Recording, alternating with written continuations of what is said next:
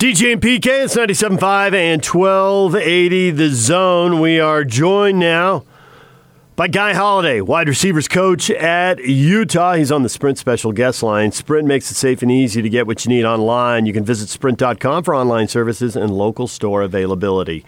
Guy, good morning. Good morning. How are you guys doing today? Uh, you know, we're all right. It hasn't been the best three months, certainly. There's been a lot going on, and we could probably talk to you for a couple hours because when we've talked to you up at the U, you know, for people who don't know you, you know, you grew up in Baltimore.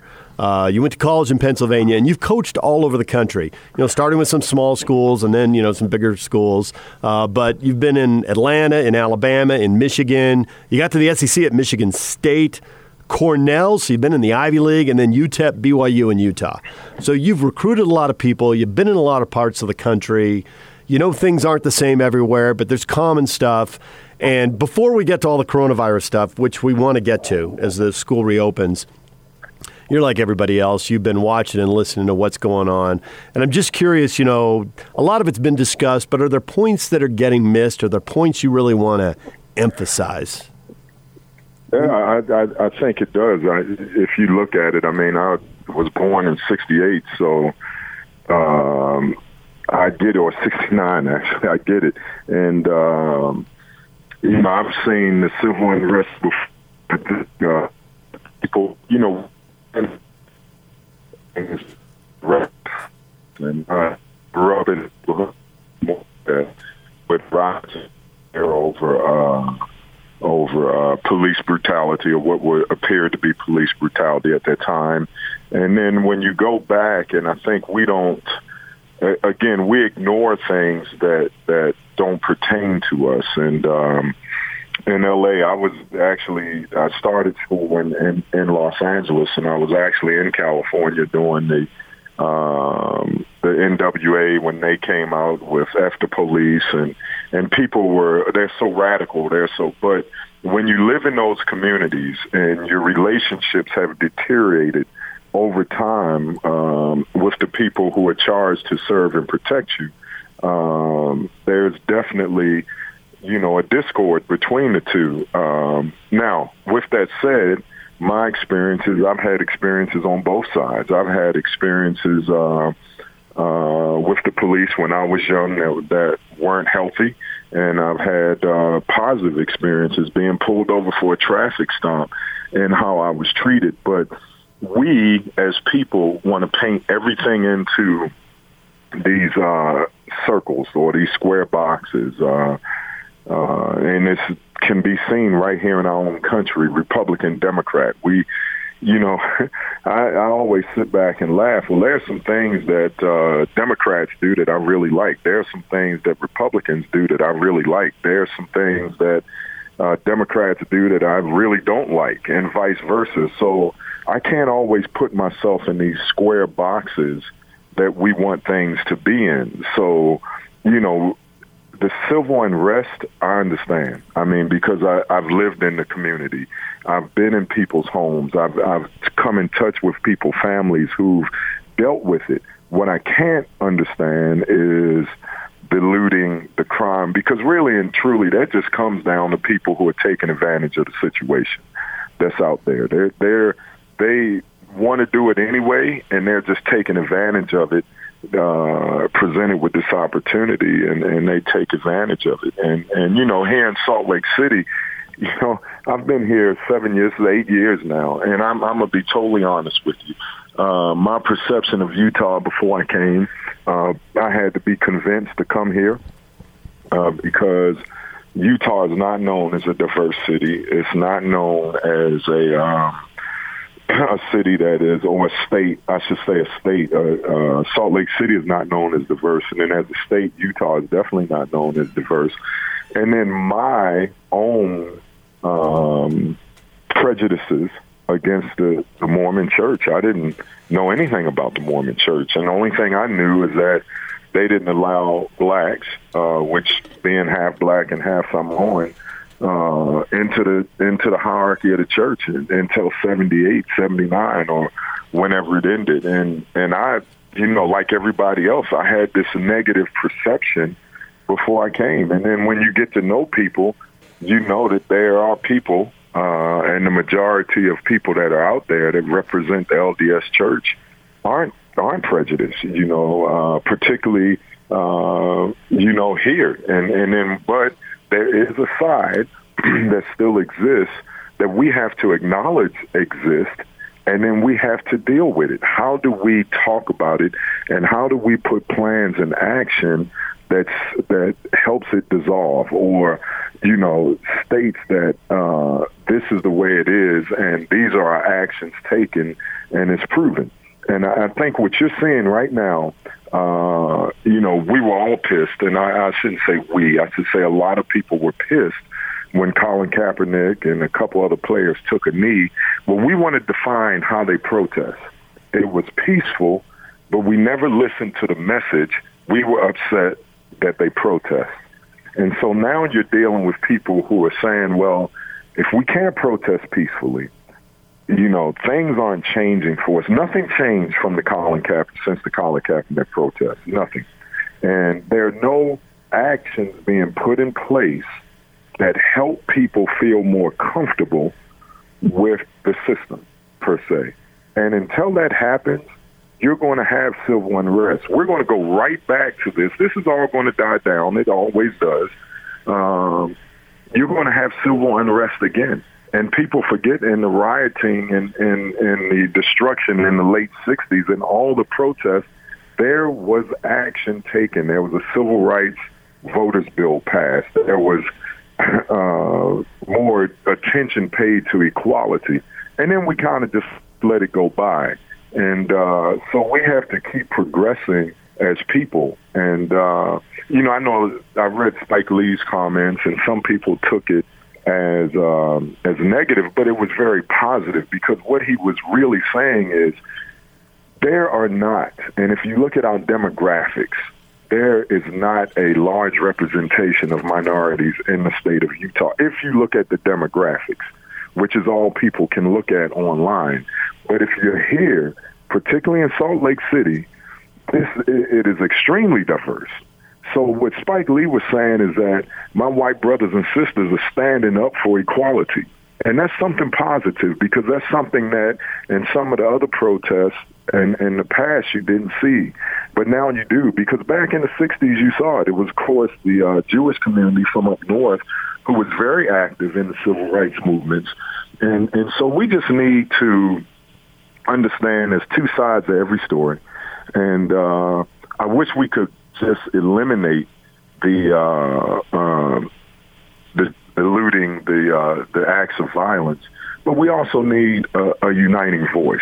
You know, we we can stand there, and I'm, I'm not one. I'm not a political person. Say, hey, we got to be more violent, more aggressive with people. Well, aggression meets aggression, and that's always going to be. And and the perce- your perception is reality.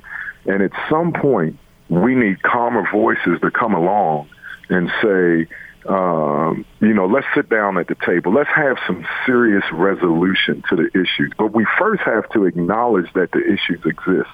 And there's so many people in our country that don't even want to acknowledge that, yes, there are some issues within our own country. We're not perfect. How are we going to resolve them? Because that's how this country was built, through resolve.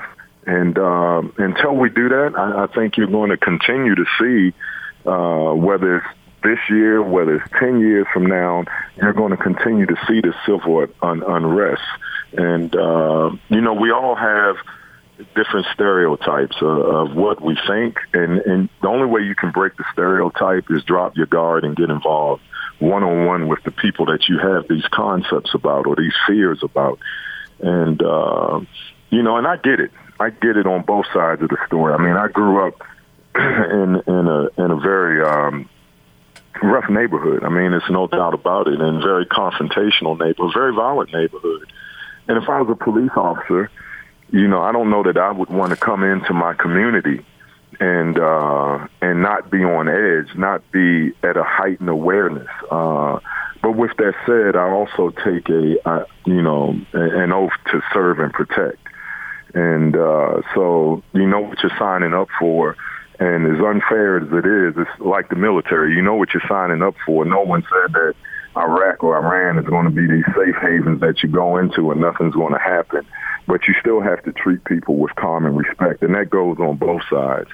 And and to me, that is uh, what's lost here, just the common respect, and then the, the uh, understanding of each person's position. Instead, now we're using it to divide and conquer, uh, and and that's that's what's frightening to me because the the these people's stories aren't being heard any longer, and and God bless George Floyd's family and and him himself who who gave his life, but his life is given in vain if we don't have any any resolve to any of this. And uh, and it can't be just burning and looting stores. That's not the way you do it. But that's not the only thing happening out there. That's just what's being broadcasted. Um, I actually rode down to, to Salt Lake City and, and uh, uh, two days ago we drove. I drove through in the morning, and it was really great to see people cleaning the buildings who were some of the protesters and dialoguing with state troopers at the Capitol, and and just more of that needs to happen. More more of us uh, need to understand the frustrations of our young people because they're real, and uh, this is what they know, this is what they think, and you know, it's funny. I grew up in a time being a having an African American mom and having a Samoan dad and having long hair, and uh, in my community that wasn't accepted so you could only be black. It wasn't. It, people didn't even know what Samoan was or Polynesian was on the East Coast, and they still um, uh, very rarely do. You know, they the only thing they know is Hawaiian, and uh, but my message to everybody is we, we need to sit down. We need to try to be understanding. Stop condemning each other, and and let's start to make some positive gains towards what the issues really are. And let's not shut it off. Let's listen. Just because we haven't experienced police brutality or just because we haven't experienced the racial prejudices, let's not be so arrogant to say, well, that really doesn't exist because I haven't seen it. Uh, and I, I think that's what we we miss as people. You know, we want to dismiss people uh, based on our own experiences. Well, unfortunately, you know, in life, you don't get to experience everything that everybody else has. And uh, so we, we need to open up our minds, open up our hearts. And, um, you know, I, I think if we approach this in the right manner, I think Salt Lake City has done an unbelievable job with its police forces and, and how to handle it. And I think other places, you know, there's a criminal element. Let's let's be honest. And how do you deal with them? You know, I, I don't have all the answers that. Fortunately, that's way above my pay grade.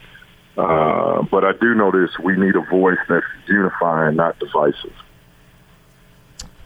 Well, Coach, there's only about 500 things there that I could hit that you just said, but we can't do that. I'll play a one thing that really struck with me when you said, when you get to know them.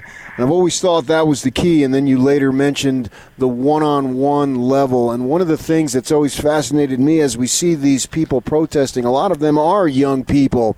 And they are the demographic, basically, of what a college football team is. And I have seen this time and time again. I lived in Los Angeles in 1992. I was there. My wife taught in South Central, 90% African American at the school at Washington. And I saw that, well, if you got to know people, they no longer became fill in the blank, uh, whatever ethnicity. They became the person, whatever that person's name is. And I use a great example here uh, your high, your football team when you're playing in that Dallas Bowl game, and they bring in Troy Williams, who had been a senior and started as a junior. We know his story, and he played at Narbonne. I, my wife actually taught at Narbonne too. I covered Narbonne, so I know about that community. And he faked that his shoe came untied, and he's an African American to let Drew Lisk a Caucasian kid get in the ball game. My kids went to Jordan, so I have both those schools right there and I look at your football team, and uh, football teams really, athletic teams across the country, you bring in all these people, young people, and they find ways to get along because they know each other. Isn't that the key? If you look to a sports team, and you guys are, your football team's diverse, they get to know each other, and they're not a black person. They're actually Troy Williams, not a black person. Obviously, he's black, but he's a person. And Drew Lisk is a white guy, but he's not a white guy. He's Drew Lisk. And these two people knew each other, and they have feelings for them. Is that what it's all about? Getting to know people on an individual level?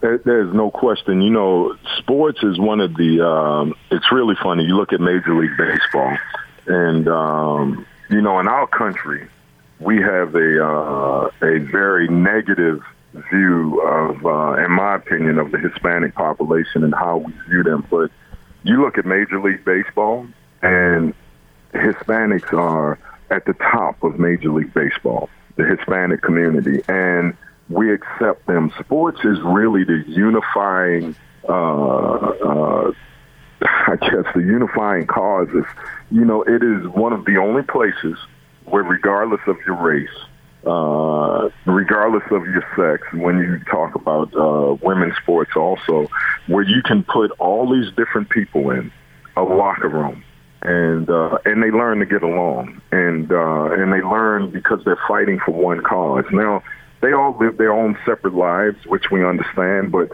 there is a point where I am my brother's keeper. I am my sister's keeper. And you, you have that code and you live by it.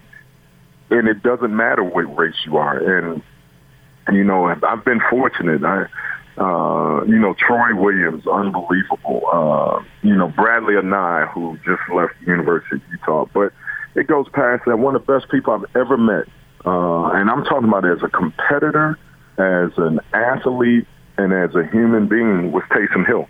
And uh, I have so much respect for him.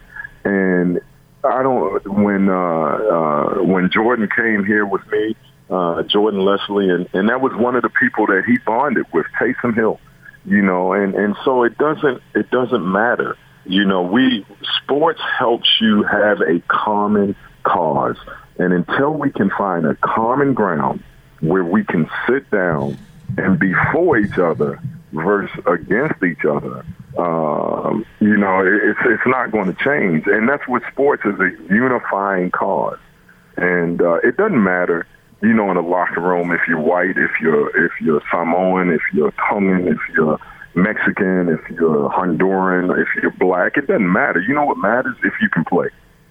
and and you're judged on your talent. You're not judged on your color, and uh, and that's where it's different. Now, you know, one of the things I, I, think that are, are so important that's really uh, frustrating for me is is that I see that every day. I see young people who get along, who love one another, who um, you know will go their own separate ways in life, and they'll carry these values with them. So prejudice is taught. Okay, the fear of um, the young people who are different than us, who maybe they have uh, long hair that was down in Salt Lake, and maybe they're not your uh, typical what we classify how a young person should look. Maybe he is a skateboarder. Maybe he is tattooed up. It doesn't make him a bad person. It just makes him different than us and just if he's not, uh, maybe he's Baptist, maybe he's, um, maybe he, he just doesn't believe. It doesn't make him a bad person. It just makes him different. And diversity is what makes the world grow. And without, if everybody thought the same and did the same, I, I, I just don't think we'd be very successful as a country. So we need to start embrace, embracing what the country was founded on, and that's our diversity and and and embrace embrace the different cultures. And because in each culture, there's something that we can learn, and there's something that that will help us grow as people. But if we stand back and we back up into our corner and put on our our proud uh, chest plate or chest plate of armor and say my way is the right way, then automatically we're alienating everybody else outside. And until we can become accepting of other people's uh, beliefs, of other people's uh, value systems, of other people's races, and not try to change them into what we want them to fit into, this square peg, we're going to, or, or square box, we're going to be better off as people. And, and start accepting that, that we aren't perfect. we're just sitting here judging others instead of uh, helping solve the solution. Because you're right, when you go and you work in the South Central and and uh, and I moved from LA in 1991, and you work in these these different places, you know, you realize that they're just people. When I look at our football team, I don't say, man, you know, this guy's white or this guy's black. I see a I see a good person that happens to be a really good football player.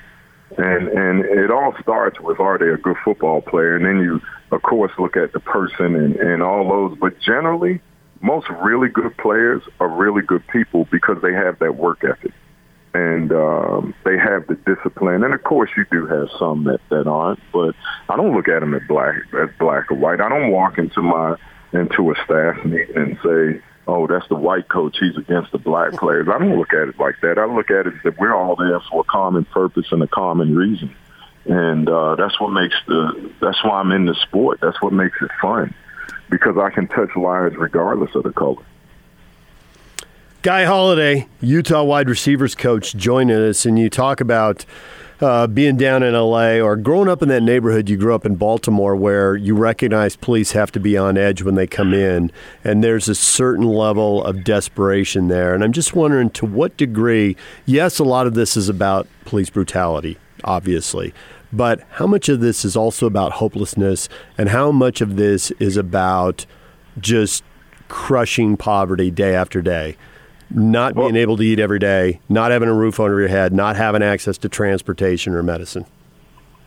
See, I, I think that's that's a um, probably most valid point. Is that yeah, some of it is, you know, obviously about police brutality, but a lot of it is about the everyday frustration uh, of life. And, um, you know, I was very, very, very fortunate in West Baltimore where we um, we had an opportunity. We had what was called um, uh, citywide schools that had specific majors, and when you weren't recruited there, you had to apply and get in. It wasn't like that anybody could just go there. It wasn't about sports. It wasn't built on sports. It wasn't like we just happened to be really good in football and basketball at Dunbar. But what it, it gave you a chance to see was people who looked like you that excelled. Uh, people whose parents were lawyers, people whose parents were doctors. I had my dad uh, died in Vietnam when I was two years old. Never even got to see me. I think I was one and a half to be exact and never got a chance to see me. And uh, I had a, a family, uh, the Kings uh, and the Matthews, two families. So I went to school with their kids. Well, they both were from two-parent homes. Um, uh, Mr. Marcus, Matthew Marcus, is still alive today. He's in his 90s.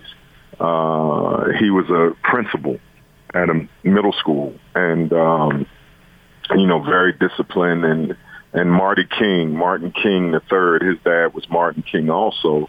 Uh, um, his family, his dad was an accountant, owned his own accounting firm. I didn't even know what an accountant was growing up. Um, you know, so they just and drove a nice car, but they went to work every day. You know, it wasn't driving a nice car selling drugs on the corner. They they put work in in, in their futures and they went to college and that's what ultimately helped me decide that college was what I wanted to do because I had a chance to see it. I had a chance to talk to it. I had a chance to touch it. So now you're in communities where uh, basically, you know, with the zone school system, which I understand, but you know, you don't have in in Baltimore, Maryland, for instance, for instance, it, you know, even though you grew up in a poverty-stricken community right next door, uh, within a quarter mile walk, was a middle-class neighborhood, and within a mile's walk was a upper-class neighborhood. And so you integrated with these kids in elementary school. You you got to see parents who excelled and kids who lived a different way, and um, it was it was really moving. It, it was really moving for me as a young person to know that there is another way out. And and I think right now what you're seeing in in the streets that are bearing out is people who, who don't feel there's another way out. They just don't see it. And it's easy living in middle class America, upper middle class America to say, oh, they're so ignorant. They're so ignorant. They're so trifling. They're just, no, but you don't live it. You haven't been down there. You don't understand. You know, I get it. I, I get that drugs has ravaged West Baltimore. I mean, when I go back there, it's moving for me as a person to see a community, you know, uh, or, or people that's lost. You know, they they don't have a way out, and, and per se, unless they're that one, two, three percent of the people that are motivated uh, in a different way. And and the other thing that that has really transpired, you know, when I was growing up, in the old um, uh, African proverb, it takes a village to raise a family, to raise a child. Uh, it takes a village to raise a child. We don't do that anymore.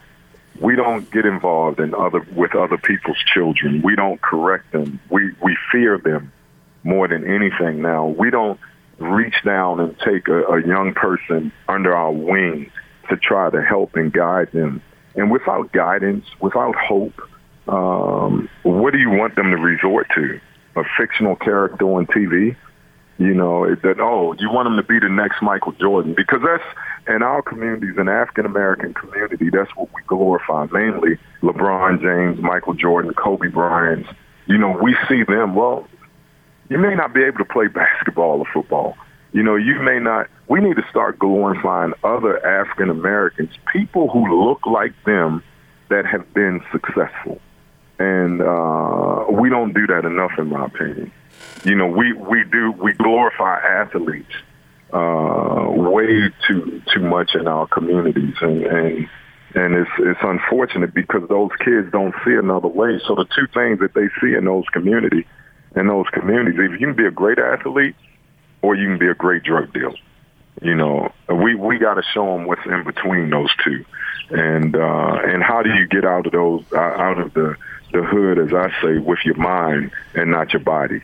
And uh, we got to learn to develop the minds of our young people. And I, I would suggest that any person who uh, has never gone into an inner city public school to see how uh, most of them don't have computers. Uh, the books are still from 1970. And uh, instead of thinking about yourself, think about that child uh, who doesn't really have a chance to succeed just based on what he's given. And he already feels cheated if he goes to another another school just to see what they have. You know, it's little things like that that um, you know we got to change at some point. Thanks, Coach. Really appreciate this. Coach, thanks for coming on. We appreciate your time and your perspective, sharing it with us here for a few minutes this morning. Well, I hope I didn't take up too much time. Nope, you really couldn't. And um, it's always a pleasure being on with you guys. And and um, you know, I, I love the state of Utah. I love the city of Salt Lake City. Um, my my eight years here have been. I have nothing but good things to say about it, and um, I, I, I wish everybody would, would come in. Uh, I tell every parent that I've ever recruited, come see it. It's not what you think it is, and, and that's one of the problems. We need to go see things so that we can get a real value, a real picture on what it really is, and not what we think it is. Yeah. Well, you know, it probably goes the same way. Uh, you know, I have uh, I've been to Baltimore once, very briefly, and I went to an Orioles game. So there I am living living my sportscaster stereotype.